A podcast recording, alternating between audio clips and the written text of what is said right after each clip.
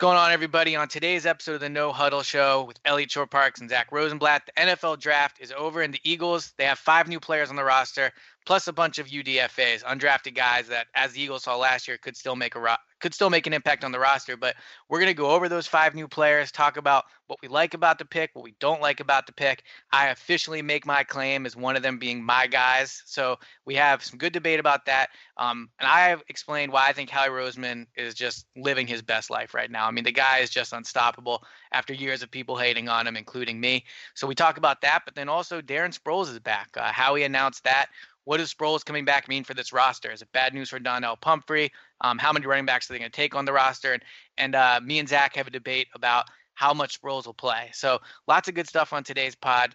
And if you're just uh, listening on YouTube, we really appreciate it. But go leave that review and go subscribe. We're on Apple Podcasts, Stitcher, SoundCloud, iHeartRadio, Google Play, and Spreaker. So you can get us everywhere. You listen to your podcast apps and then go leave a review when you do. When you do, we will read your question on the next episode of the podcast and talk about it. So, without further ado, let's get into this week's episode of the No Huddle Show.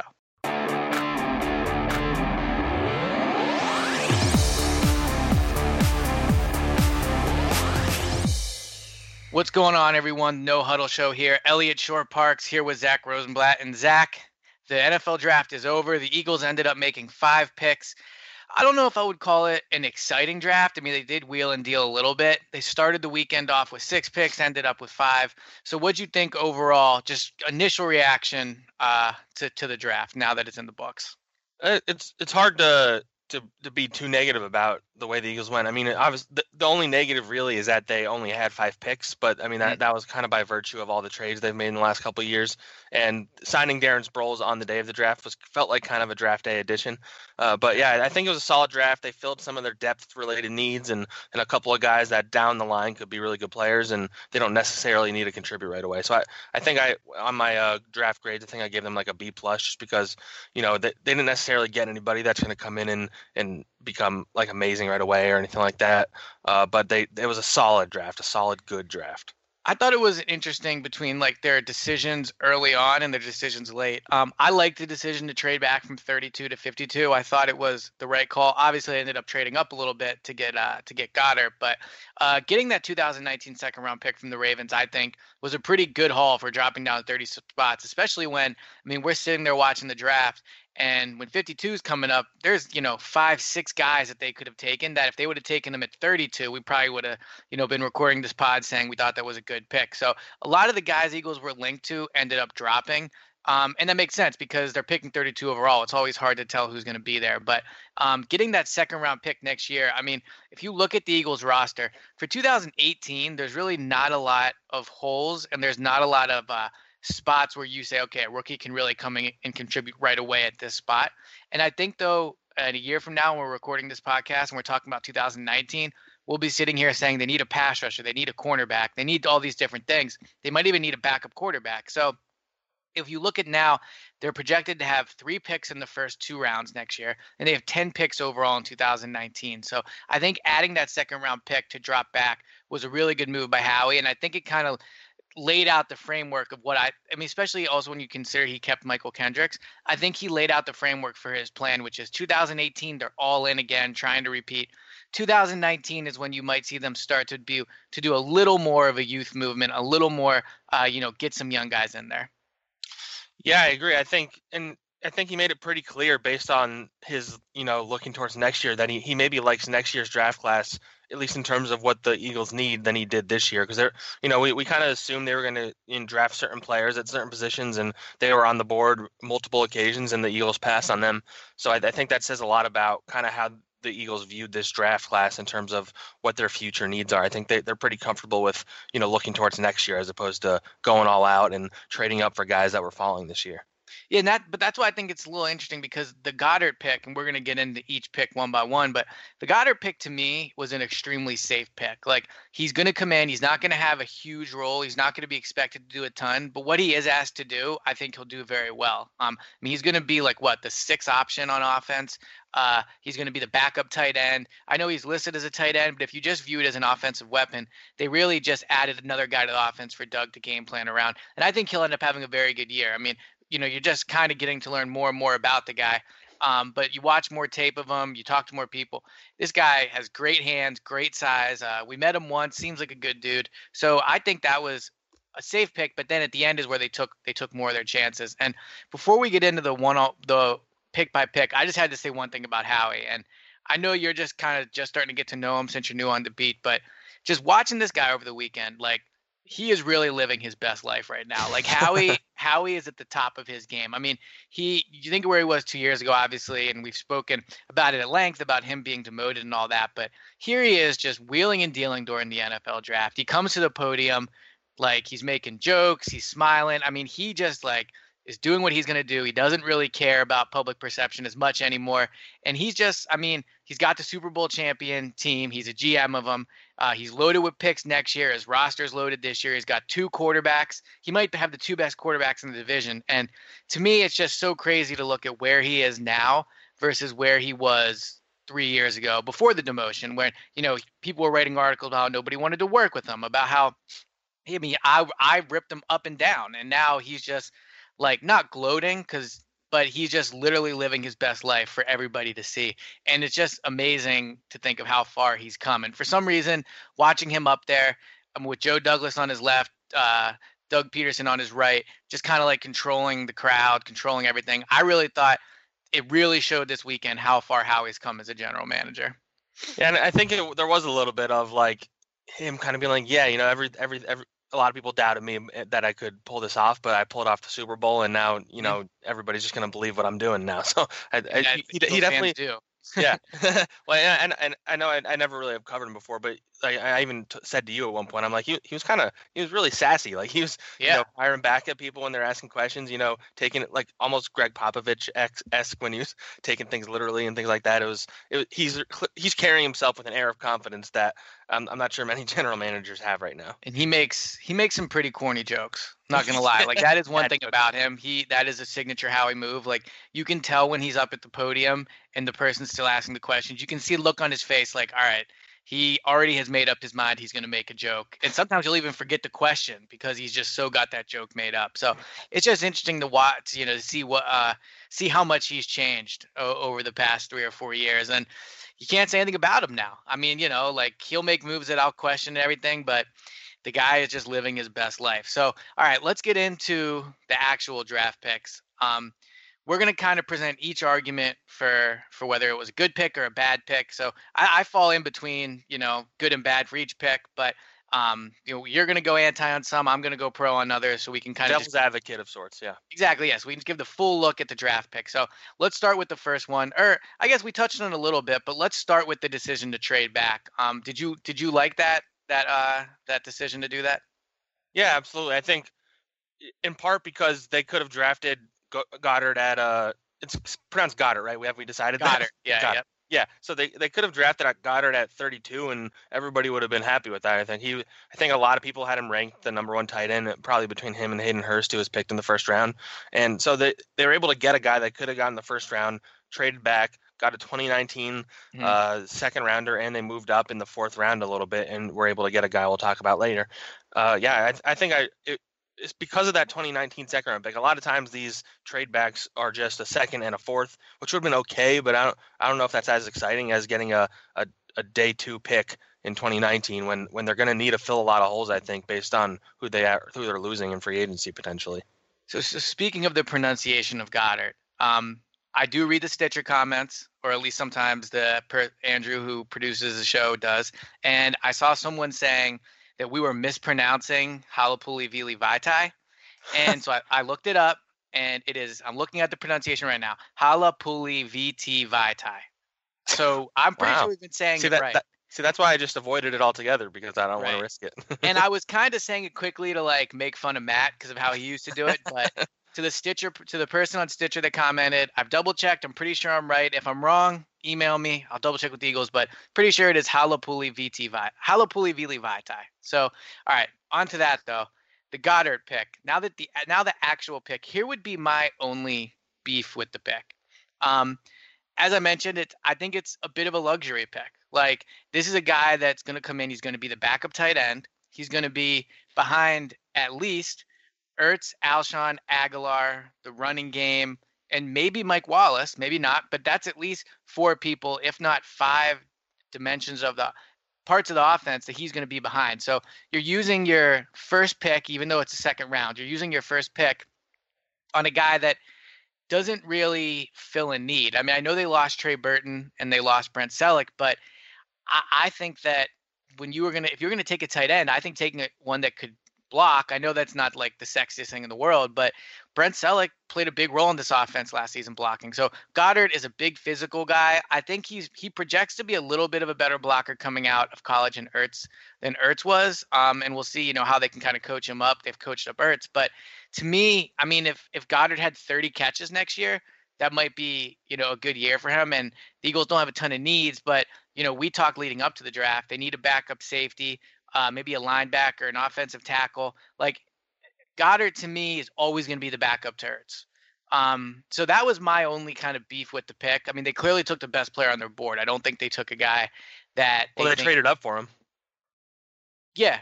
Well, yeah. So they well, traded up once they were in the second round. They traded right. Up. They traded up from the second. They traded up from 52 to 49. Right. Yeah. But I, I just think that when you look at it, uh, I mean, I'm pretty. Wasn't Justin Reid still on the board? Yeah, he was. He was picked like uh, late 50s, I think. All right, so he was still on the board. Connor Williams went the pick after. Those would have been two guys that, to play devil's advocate, I think would have, you could have said, all right, in 2019, these players are going to be starting. And I know I just said you should look at Goedert as an offense weapon and not a tight end, but he still has like one of the four best players on the team, and in my opinion, the best tight end in the NFL ahead of him on the depth chart. Yeah, so I, I get everything you're saying, but I I, I view this as a, a win, even beyond the Eagles for Carson Wentz. I think he just has now he's options all over the field. He has two tight ends he can throw to in the middle of the field. He has Mike Wallace going deep. They didn't really have that level of deep threat last year. Alshon Jeffery and Nelson Agholor are coming back, and and Darren Sproles out of the backfield. I just think he has so many options in the passing game now, and and he already is kind of so unpredictable for the defense that I even if Goedert only gets 30 catches this year, the fact that they have another threat at the middle of the field, I, I think that's a major win. And beyond that, uh, Zach Ertz hasn't played a full season since 2014 or 13, so I mean, just the fact that Goedert might have to start a game or two this year, I, I think that is huge because I think he's an upgrade from Richard Rodgers. While you know, obviously, uh, you talked about the blocking. I think they're going to miss Brent Celek's blocking, and they pretty clearly aren't going to add any more tight ends. So I think that's going to be something to watch. But yeah, I think I think this is a win. He's a very talented player who can play a big role if he needs to. I think pretty quickly. Um, and one thing Doug Pederson said when you know the Eagles released the video of them calling calling Goedert and telling him that. Uh, you know, he's a member of the Eagles, and Doug said, you know, our, our red zone just got a lot better. Um, so I guess my question is, what do you think realistic expectations for him are? And I'll be really interested to see how Goedert, like, I don't think it's going to be an issue with Ertz. Um, you know, Ertz has talked about wanting to mentor a young tight end like Celek did to him, and Ertz is a good guy and all those things. But I mean, one thing that kind of took Ertz his first four years from being just like a viewed as a really good tight end to last year being viewed as an elite tight end was his red, red zone touches, was his touchdowns. And it'll just be interesting to see like if they're really planning on using Goedert a ton in the red zone, how that's going to impact Ertz and how he handles that. I don't think there's any reason to think he'll handle it poorly, but this is, I mean, they just used their first pick on his position. So it'll just be, you know, he said he wanted to be a mentor. Now we'll see it. So yeah. just, it'll be interesting to see how he handles that. Yeah. So I mean, I, I, just pulled up Trey Burton's stats. He had 23 catches for 248 yards and five touchdowns last year, which is a lot of touchdowns. And I think if Goedert's around, I think you're happy if Goedert ends up with five touchdowns, even if the yards aren't there. I, and if he, yeah. if they view him as a red zone threat, I feel like that might be somewhere in line with where his stats are this year. Yeah, I think I think if he had those amount of, if he had, if those were his catches and his stats for next year, I think that'd be good. The question is, and back to kind of my point about why there might be some skepticism about the pick. At what point does he get a chance to? Get you know 60 Do catches. more yeah. Right so it'll be interesting to see uh, how that works. So let's get to the the second round or the sorry their second pick but was a fourth round pick josh sweat the defensive end out of florida state. I'm happy that i get to present the positive argument for this one because i love this pick. I think he could end up being one of the steals of the draft regardless of team. I mean you look at what this guy did and i've so the main concern with him is the knee and i'm sure you'll talk about that but the guy hasn't been hurt for three and a half years. He missed one game in college, and the other game he didn't play, and he just sat out because it was a bowl game. But he he's only ever had to miss one game because of because of injury. But just in terms of his actual size and his athleticism, I mean, this guy is an absolute freak. I mean, he might be the best athlete in the draft at the defensive end position. 6'5", 250 pounds. I think his wing wingspan is something like 82 inches. I mean, he he you know he's then he's got the stats to back it up. 12 and a half sacks over the last two years, and I think this is where you see the Eagles look ahead because Chris Long, Brandon Graham, Michael Bennett. It's possible that none of them are back in 2019 for each for separate reasons, but it's possible none of them are back. This guy is a player that you get in your building, you have Chris Wilson coach him up for a year, and then in 2019, I think you could really see him, uh, really see him start to to contribute. And one thing Joe Douglas said about Josh Sweat that I really liked was he talked about how he has a really explosive first step and his ability to kind of bend. And that's something they really liked about Derek Barnett. So I think in the fourth round, that's where you start to take chances on guys. Obviously, the health is a bit of a concern, but but I do think that this this was without question my favorite pick of the draft. Yeah, since I have to play devil's advocate, uh, I mean the, the obvious downside to the pick is just the the medicals. I mean he he, right. he was teams were concerned enough with his knee that a guy that in theory is a first or second round talent fell all the way to the fourth round, and he might have kept falling a little bit after that if the Eagles didn't pick him. So I I think that that clearly is risky enough that most teams, actually every team in the league, was willing to to overlook him. And uh, you know, the Eagles are are capable of taking on that risk because of how deep they are at defensive end right now. But you know, next year, if they lose Brandon Graham, if they decide to move on from Michael Bennett, all of a sudden they're going to be relying on him to take on a pretty huge role. So I think just the risk of it is is the the only negative I can say about this pick because otherwise he obviously is a guy that they got pretty good value on. All right, mark it down that you are anti Josh Sweat. so throughout the year, we will definitely mark that down. Oh, but man. I will say I this is going to happen. I will say the one thing with Josh Sweat is he kind of seems primed to be like the Donnel Pumphrey IR candidate of the year because he's not going to have a ton of I like unless he comes into training camp and really kills it. I mean, even if he does, he's probably not going to be ahead of Barnett, Graham, Long, or Bennett in terms of snaps. Like it's or Steven Means. Well, so that's the thing. so Steven Means. So I was putting together my 53 man roster, and Steven Means is a guy that you, I mean, the fans have basically never seen play.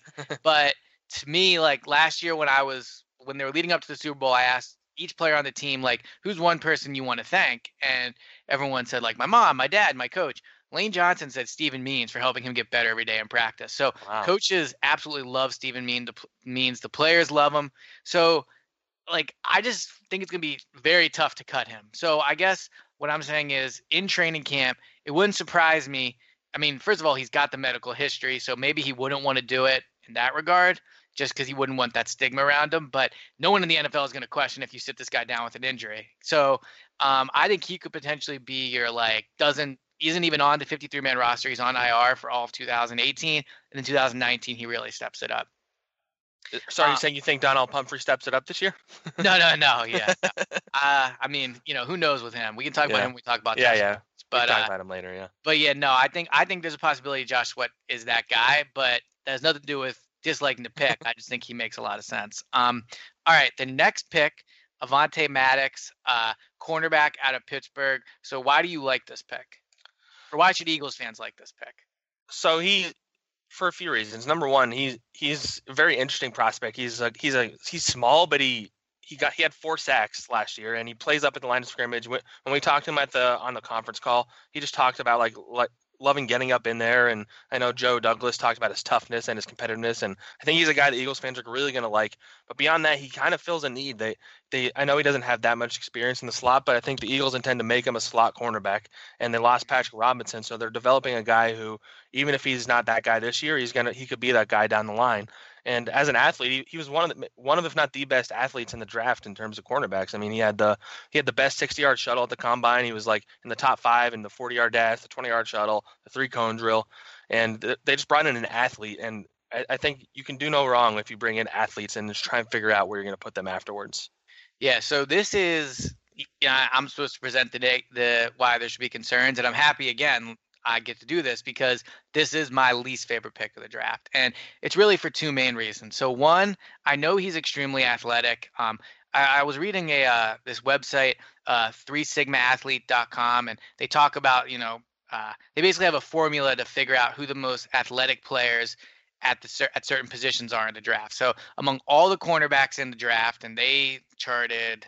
Wow, wow, this is go back really far. They charted 165. Avonte Maddox was the seventh most athletic cornerback in the draft. So obviously he's a good athlete here's my two concerns. One, he's only five nine and a half, and as a guy that is five nine and a half, I can tell you that although I am tall in regular life, and yes, I do call myself tall, when I step in that NFL locker room, like these players dwarf me. So five nine and a half to me is a bit of a concern. I understand that, you know, two inches. You know, if the guy's five five eleven, that we look at it differently. Yeah, it is only two inches, but there's a reason that he fell this far, and it's his height, and I do think that's a concern, especially with some of the you know receivers are just getting taller. I mean, if you're you're going to play him on the outside, like he's going to be the shorter guy every single week. And so to your point, yes, they want to make him the nickel corner, but he didn't play nickel corner at Pittsburgh. I know Howie Howie and Joe got up to the podium and said he played time at both, but according to Pro Football Focus, who watched every one of his snaps, he was only in inside corner 40 snaps over two years. And that's basically no snaps when you consider the guy's playing, you know, I would imagine 50, 55, 60 snaps a week uh, over two years. So he spent a very small amount of his time at nickel corner. And, you know, I just think that you're basically now asking an undersized guy to come in and play a role that he was not he has not played before. So, you know, you look at the depth at the position again, like with Josh Sweat, I'm okay with taking a guy in the fourth round that's not going to play because he has the athletic tools and the the potential to really turn into something one day. To me, Maddox is undersized, and you're going to train him for a role he hasn't played in. So those are my worries about the pick. I don't think they needed to take a cornerback that was going to play right away. But you know, Rasul Douglas is tall. Ronald Darby's a bit undersized, but you know they have physical corners already. You have Sidney Jones. Um, I do like the fact that Maddox is a hard hitter, but overall, my concerns with the pick outweigh the things I liked about it. Yeah, uh, I think that all makes sense. I, I, I just think I don't know if anyone they're going to draft is going to play a big role right away. To be fair to that point, also. True, but yeah, that's true. I'd just be interested to see like if in 2019 he even has a role. So I'm not really sure where he's going to be. I mean, I know Darby's a free agent, but he plays on the outside, so we'll see where they end up put, putting him. All right, the next pick, uh, the offensive tackle out of TCU, Matt Pryor. So I'm pro for this one. Um, I will say that the one thing you got to like about Pryor is the dude is humongous. I mean, he's not, you know, the the Australian rugby player humongous, but he's a big dude, one of the biggest tackles in the draft. Um, and you know, when they drafted, yes, Halapoulivaati Vaitai out of TCU, I thought he was going to be a bust just because he wasn't very athletic. And when you look at you know, every single player in this Eagles draft has been one of the best players at his position athletically. Um, Pryor's not, but Vaitai wasn't either, and they've turned him into an extremely serviceable, serviceable backup, if not an extremely serviceable starter. I mean, he did start on their Super Bowl run, so they have experience bringing in these guys that are big, lanky, not that athletic, and turning them into to, serviceable players. So I think Pryor has practice squad written all over him. Um, when you look at their offensive tackle position. Obviously, you have Peters and Lane Johnson who are going to be your starters, and then you have Vaitai. So you're really set there. It's going to probably be Pryor versus Taylor Hart, which is unreal for me to say considering Taylor Hart is still around. But it's going to be them two for the final tackle spot, and then maybe maybe the uh, the rugby player. But um, I, I, think that's why you like to pick. You know, you trust Stoutland. You get a guy in here that's big, uh, not overly athletic, but just big, tall, huge human being, and you just see what what uh, Stoutland can do with him. Yeah. So if uh, so, taking the negative side of this, uh, number one, he he's just really bad athlete, at least based on his testing scores. I mean, he he, he ran a 5.6 40 yard dash at his pro day, which is really not good. I know you don't need an offensive lineman to be like a barn burner or anything, but he mm-hmm you know the athleticism's not there. I know the size is, and I know they love his size. And uh, he played at TCU where he had a pretty good career, but uh, he, based on all the scouting reports and reading up on him, he's not a guy who can play left tackle. And mm-hmm.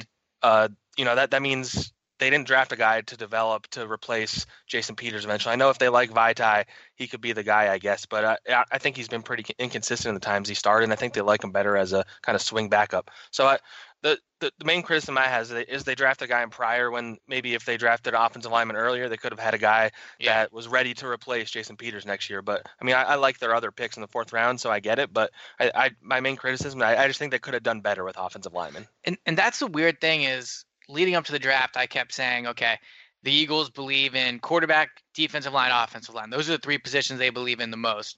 But they haven't really invested a ton of draft capital into the offensive line. I mean, their last two picks in this year's draft were offensive linemen. Last year they it was defensive line, and I, I'm trying to remember the highest offensive lineman they took last year, if they even drafted any in 2017. Yeah, I, I don't think they did actually. But so I mean, they haven't really invested a ton. So you know, like you said, I mean, I don't think they would move Lane over to left tackle. I think that those He's days, so good at right, yeah. He's so good at right, and when he's played left, he's struggled. Now, Granny's only played it a few times, so with more experience, maybe he would improve. But he's probably he's definitely the best right tackle in the league, if not the best tackle, period. So I don't see why you would move him. But all right, so let's talk about um, the last pick of the draft, a guy that they traded a pick to move up and get. um, so clearly they have a ton of interest in him. Uh, Jordan, and uh, you pronounce it because I don't want these people to get all over me again. I think it's I think it's Mailata. Mailata, Jordan Mailata. All right, so my my favorite stat about him before I get into ripping the pick, pick a little. my favorite stat about him is I saw he's like 350 pounds, and of that, like something like 300 pounds of it is just simply muscle and bone. So the insane. guy is insane, an absolute monster. Um, so I got asked to do an interview in Australia this morning to talk about it, and they called him they called him a mountain. So I mean, they they are very pumped about him over in Australia. The Eagles seem to be super pumped about him. But here's my concerns with the pick. He's literally never played football, and when you're talking about a football draft, that's not an ideal quality to have in a guy you take. Uh, you gave up a pick to get him, and I understand in the last round is where you take chances on guys. But again, you know, this offensive line is not a group that they've invested a lot of draft capital in. And for, you know, everyone was saying coming into this draft, all right, offensive line, they got to address it. They end up taking two guys that probably aren't going to play next year, um, two guys that they use their last two picks on in the sixth and seventh round. Um, maybe this guy turns into a player, but how often do you actually see things like that happen? I mean, you know, people every year. I mean, the Eagles brought in um, Zaruba last year, uh, who they tried him out at tight end, and you know he didn't even make the the practice squad, and he's back again this year. But we'll see what happens with him. So that's my main concern is at a position that's so important, offensive tackle. I mean, the second most important position on the field. The Eagles used two picks on a guy that's never played the game. Yeah, you know, I thought it was, it was funny. You know, they they traded up, and we all kind of assumed they were going to get one of the running backs that kept falling. I think like Bo Scarborough and like Akrum Wadley were still on the board, and then they picked a guy that uh, I, would only heard of because the Eagles were attended uh, his workout uh, during the pre-draft process. But yeah, I mean, you mentioned you know the seventh round is kind of where you take these risks. The, the Eagles got Jalen Mills in the seventh round a couple years ago, and he's their maybe their number one corner right now. And uh, mm-hmm. you know, I know obviously Mailata hasn't played a snap, and the odds of him actually making the roster are I I would say are probably pretty slim. He's a, a, good bet for the practice squad, but I mean he's a freak of nature. I mean there videos have gone viral of him uh, playing rugby because he's this a six foot eight, 330 right. pound dude just trucking dudes in rugby. And I, I, I, this is just a fun pick. I, I, don't, I don't know if it'll amount to anything. And I think they're, they're probably, they're more likely to keep one of the undrafted guys they've gotten than, than, than him on the offensive line. But he's an intriguing athlete and they decided to take a risk. And for all we know, they might not, maybe they even move him to tight end because he, he can move so well. So I think he ran like a, a 5.1 40 yard dash, which is really good for a 350 pound dude. Yeah. Uh, so yeah, I mean, I, I, think it's low risk, high reward kind of thing. If it doesn't work out, you move on and kind of just hope for the best uh, on the practice squad with him. And here's the thing about the 5.140. Like, people hear that and they think, oh, well, running backs run like, you know, 4 2, yeah, 4 yeah. 3. So, like, like you oh. and I, if we ran a 5.1, we'd be happy. Yeah. So, every year when the Eagles hold their open practice, I run the 40 yard dash on the really? uh, on the field. Yeah, I do. So, you'll, you'll be treated to seeing that this year. and I'm pretty sure last year that I ran like a five five or a five six, and it might have been a little faster, but it was something like that. And again, like I'm a five nine, fairly athletic, like basically regular guy, and so for this guy to be six eight and run that a five one at that size, like I don't think people when you hear it, it doesn't sound that fast, but like that is insanely fast for a man that size. I mean, I'm Oh, maybe I'll see if he'll race me this year. See if he can do a video. He might be into it. But like that is insanely fast. So when I was putting together my 53 man roster after the draft, I was debating between uh, him, Pryor, and Hart for the final offensive tackle spot. And although I agree that he, it would be amazing if he was ready to play this year. The thing about him is though, like if they cut Hart, no one's picking him up. If they cut Pryor, there's a chance no one picks him up. They cut this guy, like he could be picked up by somebody else just because of what a freak athlete he is. So it wouldn't stun me. I mean, last year the Eagles had a tackle on their roster that was inactive every week. Some weeks it was Beatty. Towards the end of the season, it was Hart. Um, so they are going to have like a guy that they just simply have on because they think he'll get picked up. And I know we're looking, you know, three, four months ahead, and guys normally can get through the practice squad. Like the biggest misconception out there is that someone the Eagles fans love is definitely going to get picked up, and he never does. But I do think he would have the chance to do it. So I think he has a decent chance to roster spot just because they clearly like him. They invested two draft picks in him, and if they cut him, they might lose him. So that would be what I would say about about his chances. So let's get into the UDFAs. The Eagles have not announced these as of Monday, but a lot of them are basically confirmed by the players. So, what's one of the you what's one of the undrafted free agents that you really like um, that kind of stood out to you that they signed? And rule, you're not allowed to take my guy. So you can, you can go because, first, but you can't take because I'm guy. not allowed to take your guy, who I'm pretty passionate about already. Right. Anyway, uh, I'll, I'll I'll focus on Jeremy Reaves. He's a safety from South Okay. Alabama. Uh, he's undersized, which I think is why he went undrafted. He's 5'11", 190. But he's a guy they brought in for one of their top 30 visits, which means they, they might have even been interested in taking him in the seventh round. Uh, and they, they, they gave him uh, you know a decent guaranteed based on the rumors. I think he got like thirty thousand dollars. which is Uh, a fair amount for an undrafted yeah, free for undrafted. I think it was like third or fourth out of their undrafted guys. And you know, just reading his scouting report, he's a guy who's played safety and cornerback. He's hard hitter. He won the defensive player of the year in his conference last year. Uh, here, here's like a sentence from his scouting report. It says he's a voracious one supporter who moves pretty fluidly in coverage and offers the ability to play cover two or in the box. Like I, they, they like guys who are flexible and they at safety they didn't draft a single safety, which I think is is relevant. And uh, that that means they, they trust in Tre Sullivan and and they have Chris Maragos on the on the roster. I don't know if they tr- trust to play him like at safety. I think he's more of a special teams guy. So I think that that leaves a spot for somebody to come in and become, you know, if they don't bring back Corey Graham, become like a Corey Graham esque, you know, play a little corner, play a little safety, and they they've believed in undrafted free agents right away before. And I think mm-hmm. Jeremy Reed, in addition to the guy you're about to talk about, is Yeah. a guy that could come in and kind of play for them this year. So officially, my guy coming up, and I'm making the prediction he will make the 53 man roster. Josh Adams, running back out of Notre Dame, a guy that in some of my mock drafts, I had him like taking him in maybe the fifth round. So the fact he went undrafted, it just to me, and I know it's an easy comparison to make because of Corey Clement, but when they brought in Corey Clement last year, I said like this is just a guy in Clement that knows how to produce, and he continued to do it the Eagles. Like I think I forget. I wish I had the stat in front of me, but I think he has something like 28 touchdowns in his last 30 games. Clement does. So I mean, he just knows how to get in the end zone, and I see a lot of that in Josh Adams as well. A guy that was very productive at Notre Dame, and also a guy that fills a need on this Eagles roster. Um, you know, the loss of uh, he's he's not as big as a uh, LeGarrette Blount, but he's still pretty big at 6'2", 225 pounds. You read his uh, scouting reports, and he's a one-cut downhill runner, a guy that once he gets going picks up speed, but it doesn't have it initially. That's a lot like Blount. Uh, last year, I think he broke something like 44 tackles in 13 games.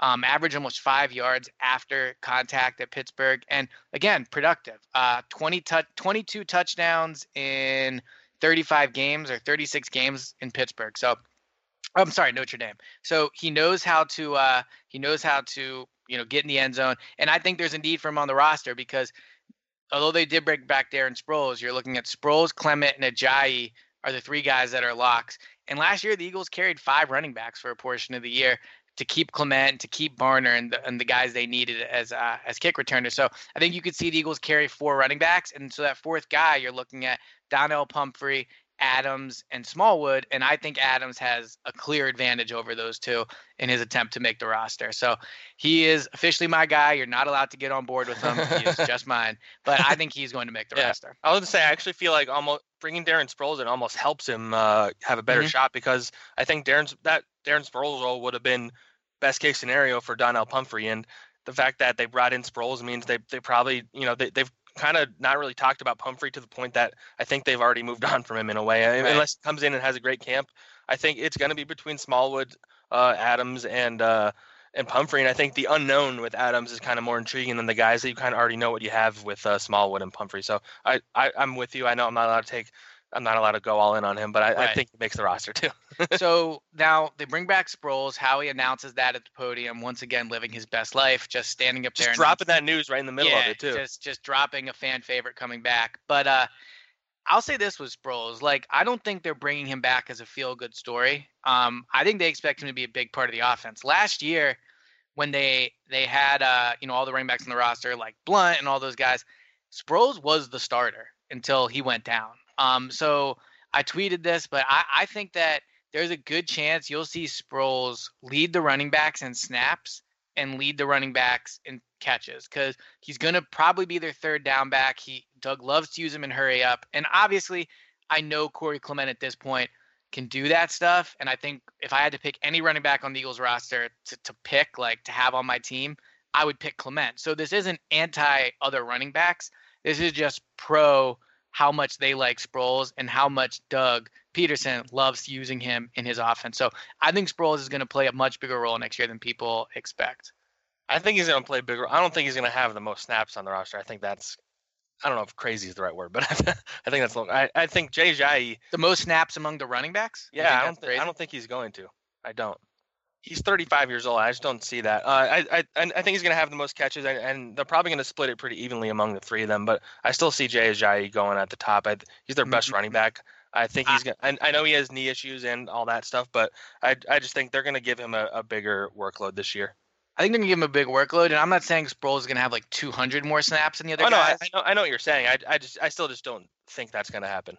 All right, well, in week 17, we will look at the snap count and see who was right and who was wrong about that. But no, I mean, look, I think Sproles is going to play a role. How much do you think he's going to be a kick and punt returner? Because that is one thing that they were going to try to address in the draft. That I know people talk about Maddox, but he barely did it. Yeah. No, I, don't think they actually see Maddox as a return. Honestly, he hasn't returned since like his freshman year. But uh, yeah, I, th- I think that's one of the beyond the pass catching part. I think the returning part is going to be the thing to watch. If if Sproles is capable of going coming in and doing what he was doing, they need him to because they haven't brought in anybody else. Uh, I'm, I'm guessing they'll probably use like Agholor at kick return, and there's guys that have like some some experience with it. Mm-hmm. But I, th- I think Sproles they're coming in with the mindset that he's their number two A, two B running back, and their number one punt returner. All right, so that's basically everything I had on my list to talk about. Um, you want to give an overall grade for the draft? Do you have any other any other thoughts on um the draft, or where you uh you get you get all your uh get everything out? Yeah, uh, I mean, I, I think I on my uh, grades I did online. I, I, think I gave them a B plus overall. Uh, mm-hmm. Mainly just because you know it, it's a good draft. I don't know if it's an amazing draft, and it's definitely not a bad draft. So it's kind of just like you know par for the course. They got some guys that will help their depth chart, but maybe aren't going to be stars in the league necessarily. Uh, Josh Sweat's a good pick. He, I mean, he has a lot of potential, and you know the Mailata pick could be an amazing pick or it can be we forget about him in a year. So I, I, think it's very interesting, but I think they're they're thinking more for 2019. And like you said, I think they're going all in this year, and then next year they'll kind of deal with the kind of the consequences of that, which will be they're not going to be able to afford everybody. Mm-hmm. Well, I gave it an A minus, so I think I'm I feel roughly like you do. I think they took chances on guys late, and then I think the Goedert pick and the second round pick they got from the Ravens was a good haul for early on, considering only having one pick in the first three rounds. They came out of it with an extra pick and a very safe pick. So I thought it was very good overall. So, all right, before we wrap this show up, of course, we love the people that leave reviews on our podcast app. We are on all the podcast apps I said at the beginning of the show. And we have one this week from Wakey1971. Awesome podcast is his title. Leaves it that five star review. And his question is with Doug showing what must have been the whole playbook last year, what does offensive innovation look like this season? And that's a very interesting question, and I think it really ties into the Dallas the Dallas Goedert pick because uh, I think they're gonna be able to use Goedert in a ton of different ways. Be able to move him around, uh, tight end, split him out wide. Uh, watching some of his tape at South Dakota State, um, he lined up in the backfield. They, uh, you know, they had him run the ball some sometimes. So I think that is one way. But Zack, what do you think? I mean, obviously Doug's gonna have some tricks up his sleeves how do you think this offense could could be different next year? I'm not asking you to diagram the plays, but what are some things you think uh, could be different to kind of once again have that dynamic offense? I just think a big addition is, and I think we've talked about this. I think it's almost underrated at this point. Was Mike Wallace? Uh, they didn't have the deep threat last year in Torrey Smith. He didn't become the deep threat that they needed him to be. So I think having Mike Wallace there, I think that's going to open up the offense quite a bit. They're going to be able to throw the ball down the field, and now they're going to have a lot of guys underneath with Darren Sproles, Dallas Goedert, and Zach Ertz all all there. Uh, that they're, I think they can pretty much do anything in any any given week. I think they have the the best balance of running and passing in the NFL. Uh, with their stable of running backs and their stable of receivers, and I, I just think Doug's going to be able to could still kind of be unpredictable just because of he can go in so many different directions. They they can go west coast, they can do a lot of short passing, they can go deep, they could you know run a lot of trick plays, they can go they can go run heavy. I, I just think mm-hmm. they've they've based on their talent around the offense, I they just are capable of doing so many different things, and I think their offense is going to be as prolific as it's been in a long time this year. Yeah, and I think that one thing you'll see a little bit more of is I think you'll see more hurry up now that you know the quarterback and a lot of players on this roster will be entering their third year in this offense. They're more comfortable with it. They can run it quicker.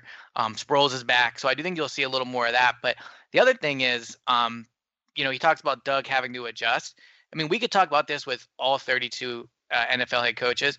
Doug particular though, because I mean, we saw with Chip Kelly his first two years. His first year was amazing. Second year, he took a little bit of a dip. Obviously, that didn't happen with Doug. He is projecting up as opposed to down with Chip. But NFL off NFL defenses do adjust. You know, coaches do adjust. So it is going to be a big challenge for Doug. But that was a really good question from Wakey 1971. So we as, as I said at the top of the show, we really appreciate you guys leaving these reviews um, and leaving the questions. We always try to think of things to talk about each week, and that question was something I wouldn't have thought of, but I'm happy that we talked about because I think it's very interesting. So leave a review on the podcast, leave those five star reviews, leave a question. We'll talk about it next week. Zack, I will talk to you soon. Sounds good.